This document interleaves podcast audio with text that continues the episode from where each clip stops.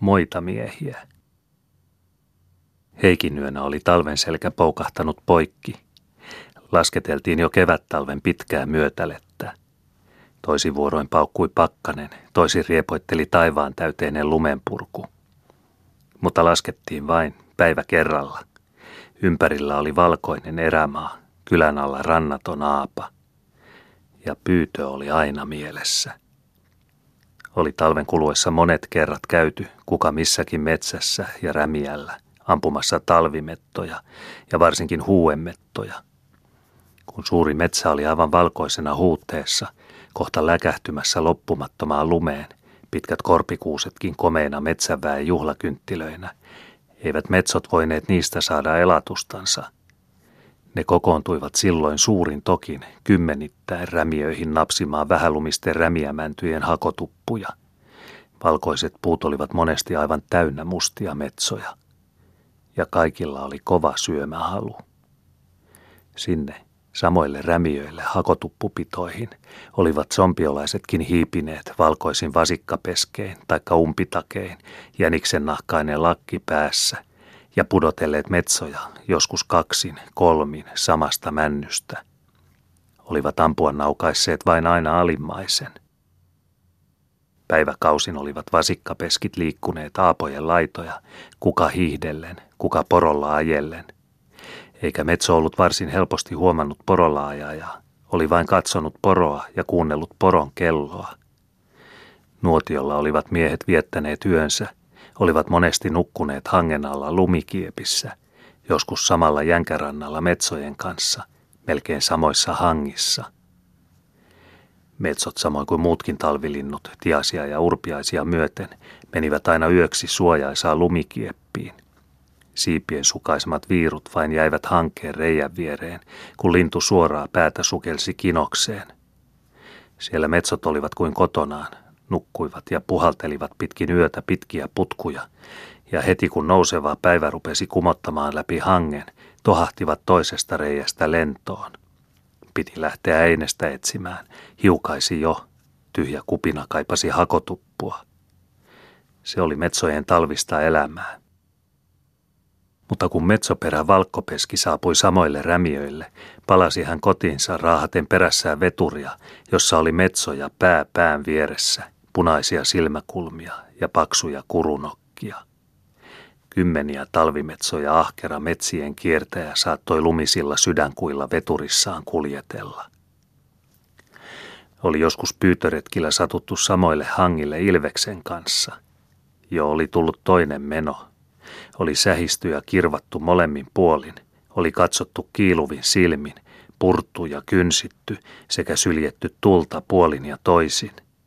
Oli kiivetty korkeaan korpikuuseenkin ja sieltä kiroiltu. Mutta hangelle oli sortunut kiveliön kiukkuinen kissa.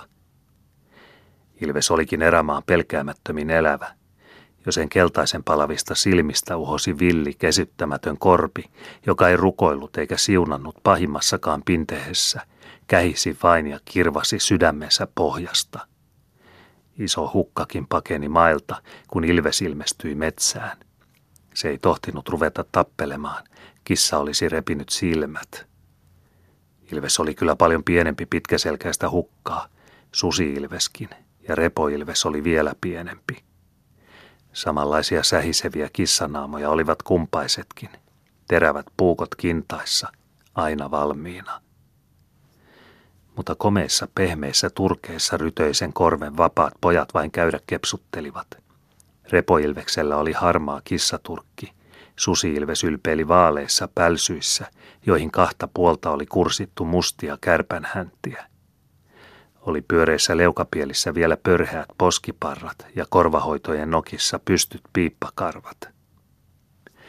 Ja ylpeästi he elivät, kiveliön notkeat kulkurit. Lampaan he helposti kaatoivat ja kylänmiehen poron, joskus ison hirvaankin. Mutta ei kelvannut villille korpelaiselle erämiehenkään paras, kolmen sormen selkäpinta, eikä ruvennut hän kalvamaan ydinkontteja, vielä vähemmin luita – Ilves otti vain puhtaan lämpöisen veren. Kovin nälissään ollen repäisi vielä sydämme ja keuhkot. Kinnaspuukolla verisuoni auki leuanalta. Siellä oli onsi, mistä puhdas punainen lähti. Siitä Ilves imi niestansa ja heitti raadon ahmoille, ketuille ja korpeille, ruumiin korjaajille.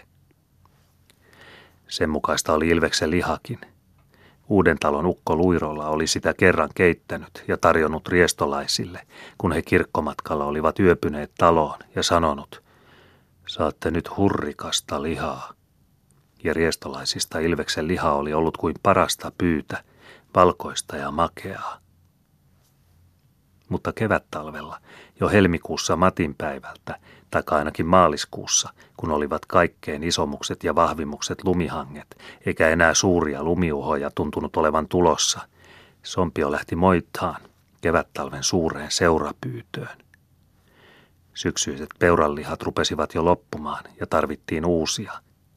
Peurat palkivat outamaissa. Siellä oli lihaa. Moitaevästä oli jo pitkän aikaa varattu. Oli säästetty voita. Oli säästetty, kenellä oli säästää, jauhoja velliä varten. Leipoa ei kärsinyt.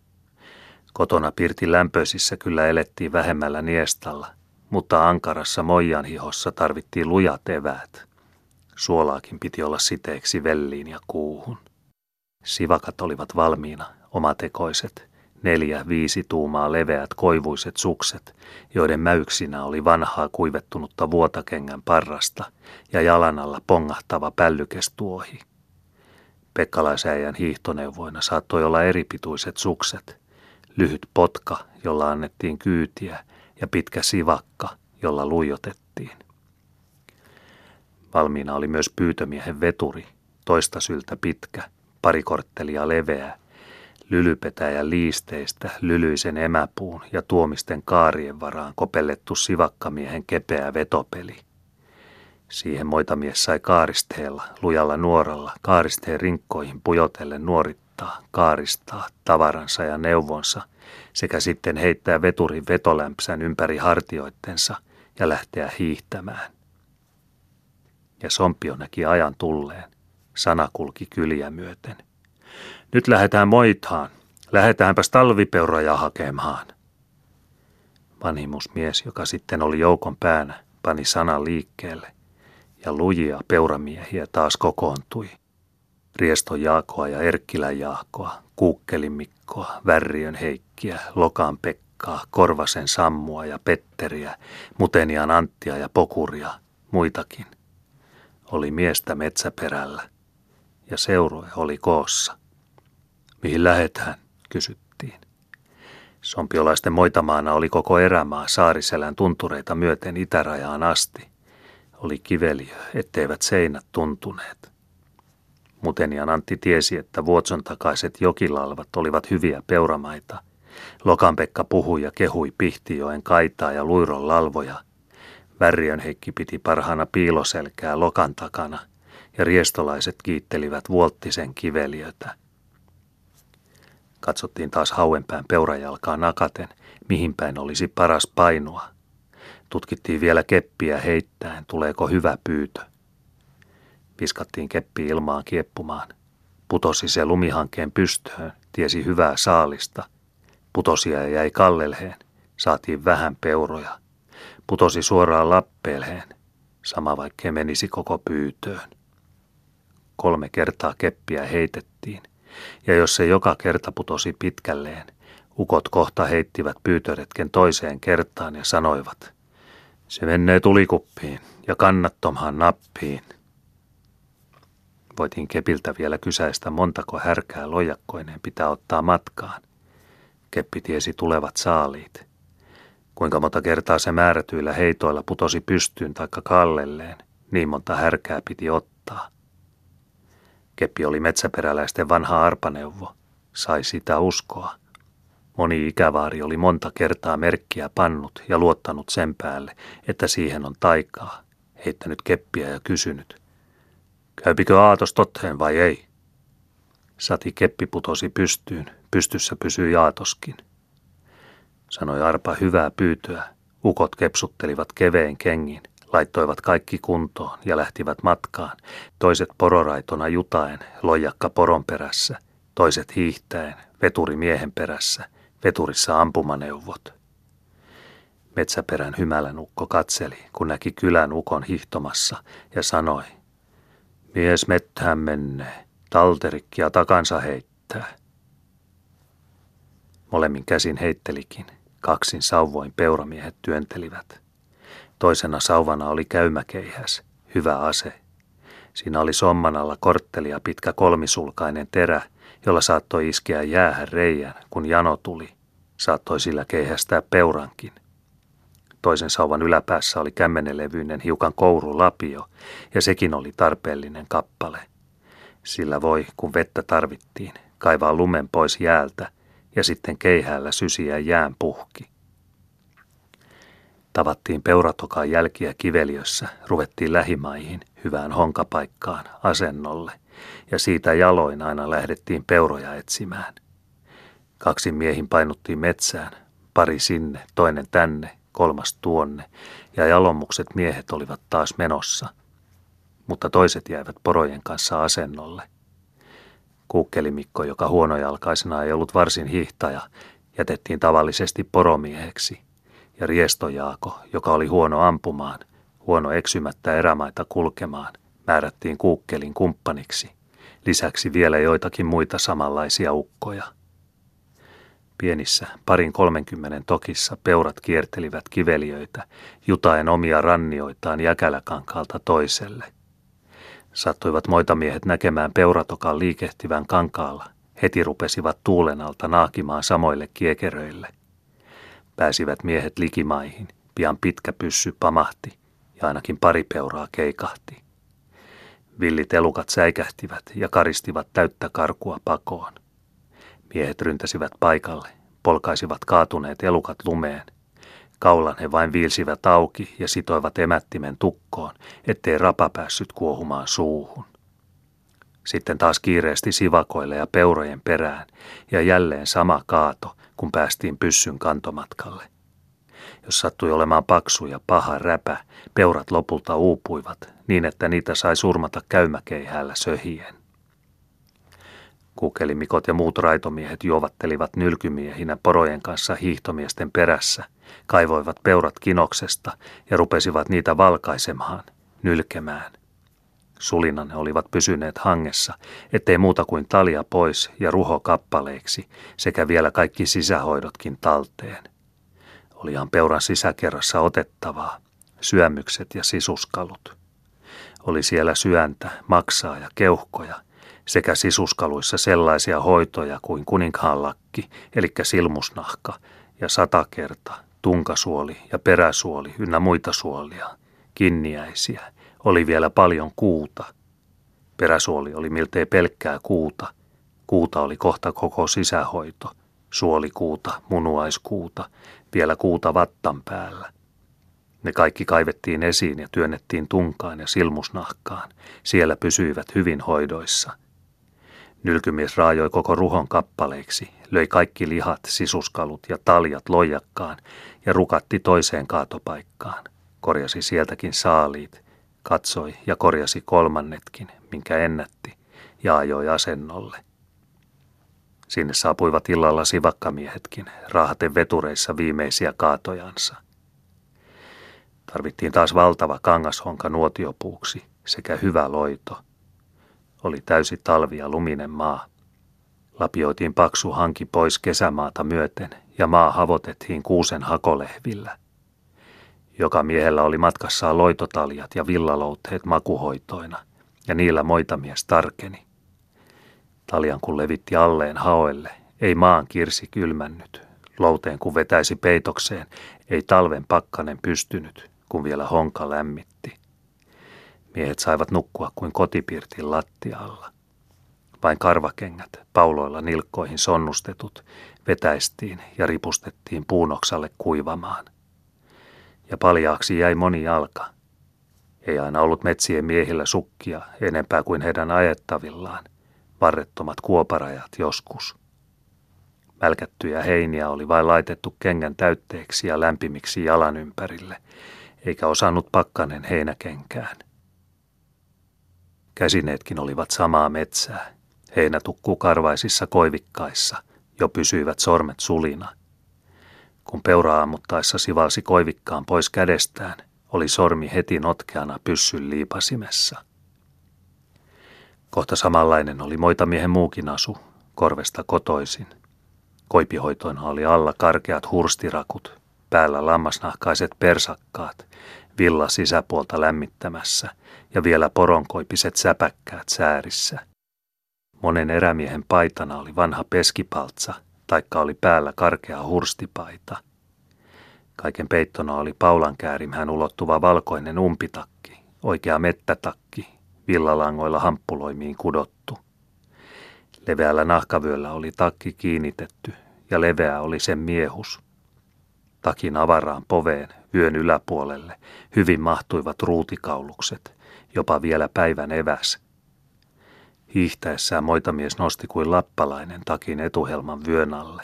Sitten oli hyvä potkaista sivakkaa. Ja päässä oli lammasnahkainen taikka koirannahkainen lakkireuhka. Vai eikö tullut toimeen metsien mies? Kotipirtissä oli kaikki vaatehoidot valmistettu, akat ommelleet, ja oli itsekin kursittu, ainakin karvakengät, koivikkaat ja persakkaat, säpäkkäät ja lakkireuhkat. Kohta samat parsellit oli päällä syksylläkin, kun käveltiin Urtova taikka kierreltiin syysmetsässä. Lammasnahkaisten sijasta tarjettiin silloin kyllä sisnapersakkaissa, ja jaloissa oli lehmännahasta ommellut varrekkaat vuotakengät, tervalla ja räiskärasvalla voidellut. Mutta niin säästäen Sompio vanha pyytömies käytti vuotakenkiään, että vetäisi niiden suojaksi kuristimet, vanhat varrettomat, päällyksettömät kengänpohjat. Nahkanauhoilla hän ne reunoista sonnusti ja kuristi jalkoihinsa kengänpohjan alle.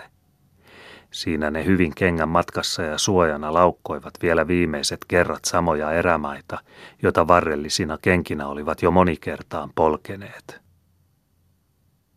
Olivat entiset ukot vielä niin tarkkoja, etteivät koskaan, eivät leikinkään, kuristimillakaan, jopa sitten kengillä, astuneet kivelle. Kova kivi kulutti kenkää pahemmin kuin pehmeä maa. Ja kun kuristimen pohja kului puhki, pani metsäperänukko siihen paikan. Mutta Värriön Heikki oli niin säästäväinen, visuksi sanottiin, että käytti kerralla vain toista kenkää, vuoropäivin kumpaistakin. Ja toinen jalka, milloin vasen, milloin oikea, aina osaltaan sieppoi paljaana. Sillä lailla Heikin kengät kestivät kahta kauemmin, kun ne vuorotellen aina päivän säästyivät. Mutta kun oikein emäpakkanen sattui ajamaan kiveliöön, häädyttiin rakentamaan kaksi nuotiota rinnakkain, vähän matkan päähän toisistaan, ja hakokatokset honkien ulkopuolelle. Silloin maattiin nuotioiden välissä selkäpaisteella pitkin honkiin, ja tuli lämmitti sekä selkää että vatsapuolta. Hakokatokset vielä suojasivat sivuilta, pitäen lämmintä koossa. Siinä kahden tulen vaiheella tarkeni, vaikka väliin oli niin painava pakkasenuho, ettei kuiva honkakaan tahtonut jaksaa palaa. Ei kuin hirmuinen höyry vain pöngerteli nuotioiden välissä. Silloin täytyi kengät aamulla lämmittää, ennen kuin ne vetäistiin jalkaan. Pakkanen oli niihin puunoksalla ajautunut. Pudotettiin kenkään kolme, neljä tulista hiiltä, puristettiin kengän suu kiinni ja rävistettiin. Harmaa huuru pölähti karvaisesta tallukasta, kun hiilet rävähdytettiin pois. Oli pakkanen siitä paennut. Höyryävät kengät jalkoihin, höyryävää lihavelliä umpitakin alle ja taas peurojen kintereille. Se oli moitametsän meno.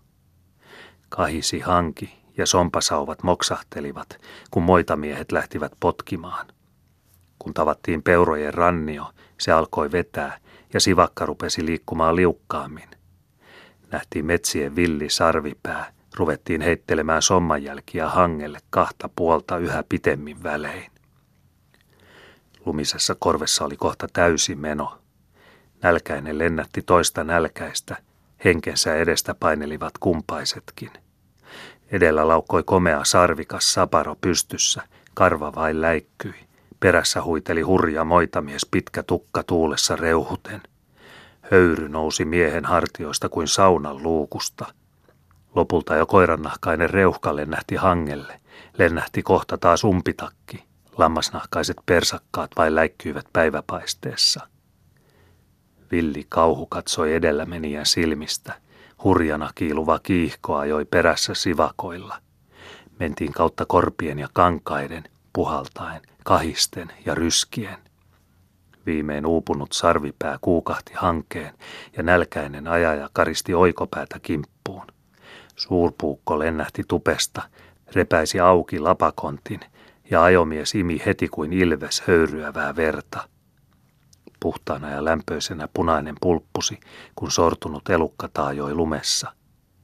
Ei ennättänyt veri jähähtää eikä mennä kielaimiin, aivan elävänä se virtasi suoraan elävästä elävään. Minkä kaatunut elämä sammui, sen kaataja virkosi. Metsä antoi väkensä, metsä elätti miehensä. Pokurinantti aukaisi peuran rinnannokan ja särpi siitä lämpöisen veren. Viilsi Antti vielä auki ja repäisi sisuksista elävän maksan. Laittoi äkkiä hyvän roitovalkian, paistoi maksan ja söi. Oli erämies päässyt parhaille eväille. Lämmin veri oli makeampi maitoa ja verekseltään paistettu maksa oli makeampi kuuta – sai mies ahmia maksaa mahan täydeltä ja aina vähän päästä imeä painoksi pulppuavaa verta. Ei tarvinnut siinä keinokauhaakaan, sen kuin ryypiskeli avatusta rinnannokasta. Sitten vasta kaataja rupesi saalistaa nylkemään. Ei tuntunut enää väsymys, jo taas hyvin pystyi sivakoilla. Kautta kairojen ja kaitojen miehet hiihtelivät, saivat peuraa, saivat metsoa, ja muutakin metsän elävää. Jouduttiin joskus ketun keinoille, jouduttiin ajamaan ahmaa, väliin taas ahdistelemaan sähisevää ilvestä, jopa toisinaan tappelemaan itse karhun kanssa. Otettiin ja korjattiin mitä saatiin ja mitä hyvä metsä saatteli pyytömiehen poluille. Kaikki kelpasi mitä kiveliöissä liikkui. Kaaristettiin saalis veturiin ja taas lähdettiin potkimaan näki Vienan laukkuryssä metsässä miesten menon, tuli kylään ja kysyi. Ka, mikä oli, kun oli viisi, kuusi, seittenkoairainen veturi ja metsoaja oli nokka nokassa ja pie piessä. Huilathin, ettei kauhtana persettä saavuttanut.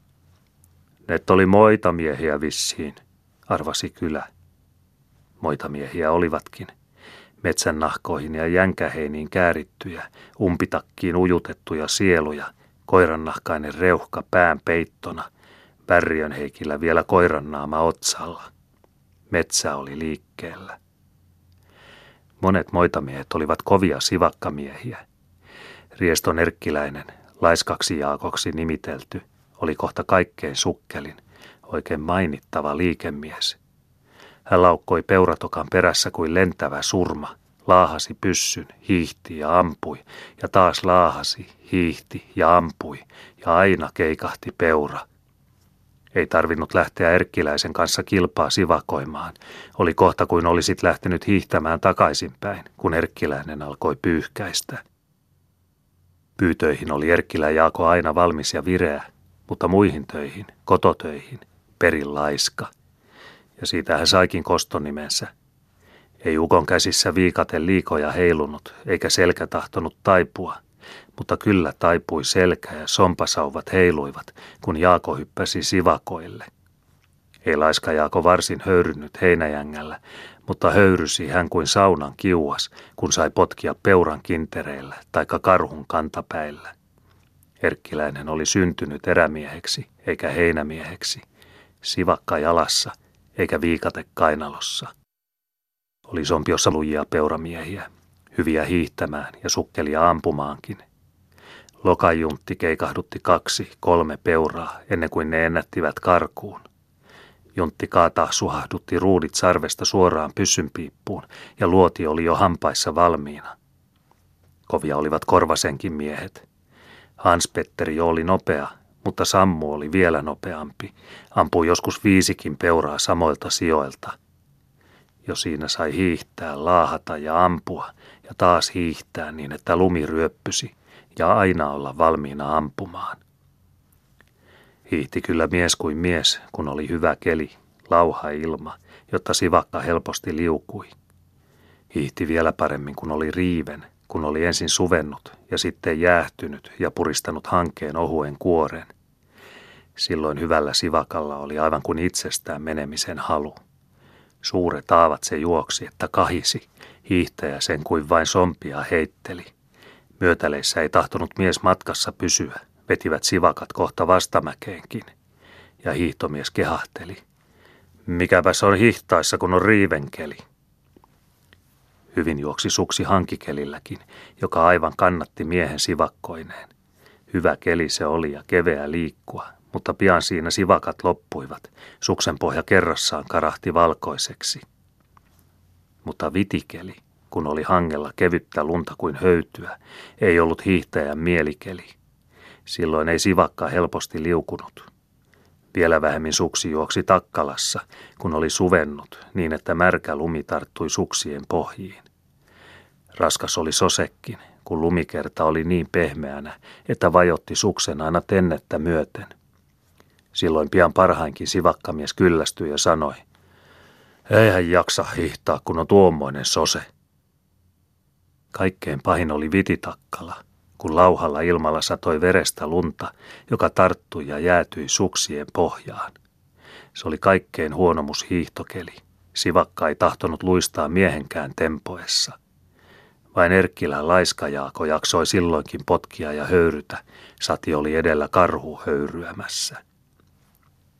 Mutta lauhoilla säillä ja riivenillä mentiin, ettei kauhtana takamuksia tavannut, ja Erkkiläinen oli etumiehenä. Oli sompiolaisilla ylpeät kilpakumppanit, joiden kanssa raavaskin mies kehtasi koetella – Villipeurojen, nopeitten tunturilaisten kanssa pidettiin hurjaa kilpaajoja pitkin erämaita. Mentiin, että metsä ryskyi ja ajettiin kautta aapojen. Laukattiin kuin metsän elävät peräkkäin, neljiin jaloin kumpaisetkin ja eläinten nahoissa. Toiset vain sarvipäitä, toiset nutipäitä. Mutta erämaan arka kiertolainen, vaikka olikin kotonaan, aina tahtoi kilpajuoksussa joutua tappiolle sillä kotonaan olivat moitamiehetkin. Samoja sompiolaisia kaikin oltiin, samoja kilpaveljeksiä, metsäkansaa, kovia laukkomaan. Mutta aina ei päästy kortoitta talvisesta moidanhiihdostakaan. Niitä ajettiin moitamiestenkin hyvään seuraan. Rietaskin sinne yritti joka ilta nokkapaisteelle. Oltiin lennättämässä villiä joukkoa, jo päästiin ampumaan. Parhaan pyssymiehen piiluko jousi rätkähti poikki juuri kun hän oli kaatamassa suurta hirvasta. Taas joku sivullinen kairojen kiertäjä, joka ammuskeli viljaa omaa laukkuunsa, oli arvatenkin kuullut kankalta paukkeen ja noitunut.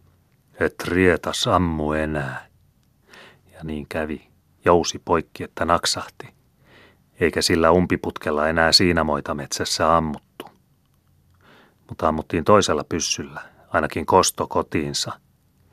Oli muita joukossa Erkkilä Jaakoja sekä muita kuikkaneuvojen hoitajia, jotka tiesivät jotakin. Piirrettiin risulla hankkeen äijän kuva, juuri hän, pyssyn korttaja, vihollinen, ja korttoihin joutunut kiroili hangessa makaavalle äijän kuvalle. Voi sinä pirukortit! Ja kortettu lasketti kiroten kinoksessa olevaa korttajaa peurapyssyn täydellä tappurapanoksella päin naamaa, niin että lumi pölähti. Eikä varmasti korttaja päässyt pokeneetta, olihan kuka hyvänsä. Korttajaan siinä paukku sattui, kun hänen kuvaansa sattui. Sattui se vielä hangen alla makaavaa maanhaltijaankin, niin että hän suuttui ja rupesi käymään korttajan kimppuun.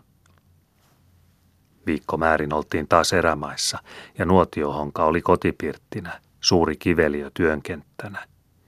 Metsäkansa menetti, minkä moitamies hyötyi. Mutta metsänaitta oli avara. Siellä oli viljaa sekä orsilla että maassa. Ei se tyhjentynyt, vaikka erämies sieltä aina tuon tuostakin kävi noutamassa muutamia kurentoja oman aittansa orsille, vaikka joskus aittansa täyteen.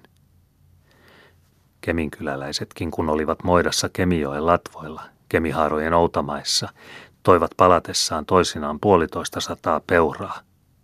Oli siellä miestäkin liikkeellä, toistakymmentä sivakkajalkaa, pikkujoosusta ja joosunerkistä Vitikan junnuun, Pietulan Pekkaan ja Satkolan junttiin asti.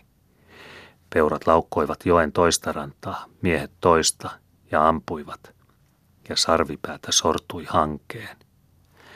Joosun pihalla oli sitten jaettavana kemihaarojen viljaa kokonainen lihavuori. Iveliö piti moitamiehiä joskus niin hyvinä väärteinä, että he palasivat kotikylinsä vasta pääsiäiseksi. Kairolta tuotiin taas monet loijakan täydet metsän saalista, peuraa kaikkein enimmin, ja jaettiin miestä myöten, koparoita myöten. Jo Sompio jälleen tunsi elävänsä. Kevät oli tulossa, päivä paistoi taivaan täydeltä, pääsiäisaamuna aivan ilosta hyppeli, ja aitta oli täynnä metsäviljaa. Keväniestä oli tallella. Riestonerkkiläisen aitassa oli vielä liiempänä, ampuja muruina, parikymmentä peuranpäätä, korvasenäjällä tusina. Keminkylän Martijunnulla oli joskus kolmattakymmentä. Mutta asentomiehillä ei ollut ainoatakaan ampuja murua, eikä liioin nylkymiehillä. Muuta viljaa oli kyllä niin kuin muillakin moitamiehillä. Moitamiehiä he silti olivat, vaikka olivatkin huonoja ampumaan ja pahoja eksymään. Tarvittiin moitametsässä poronhoitajia ja nylkymiehiäkin.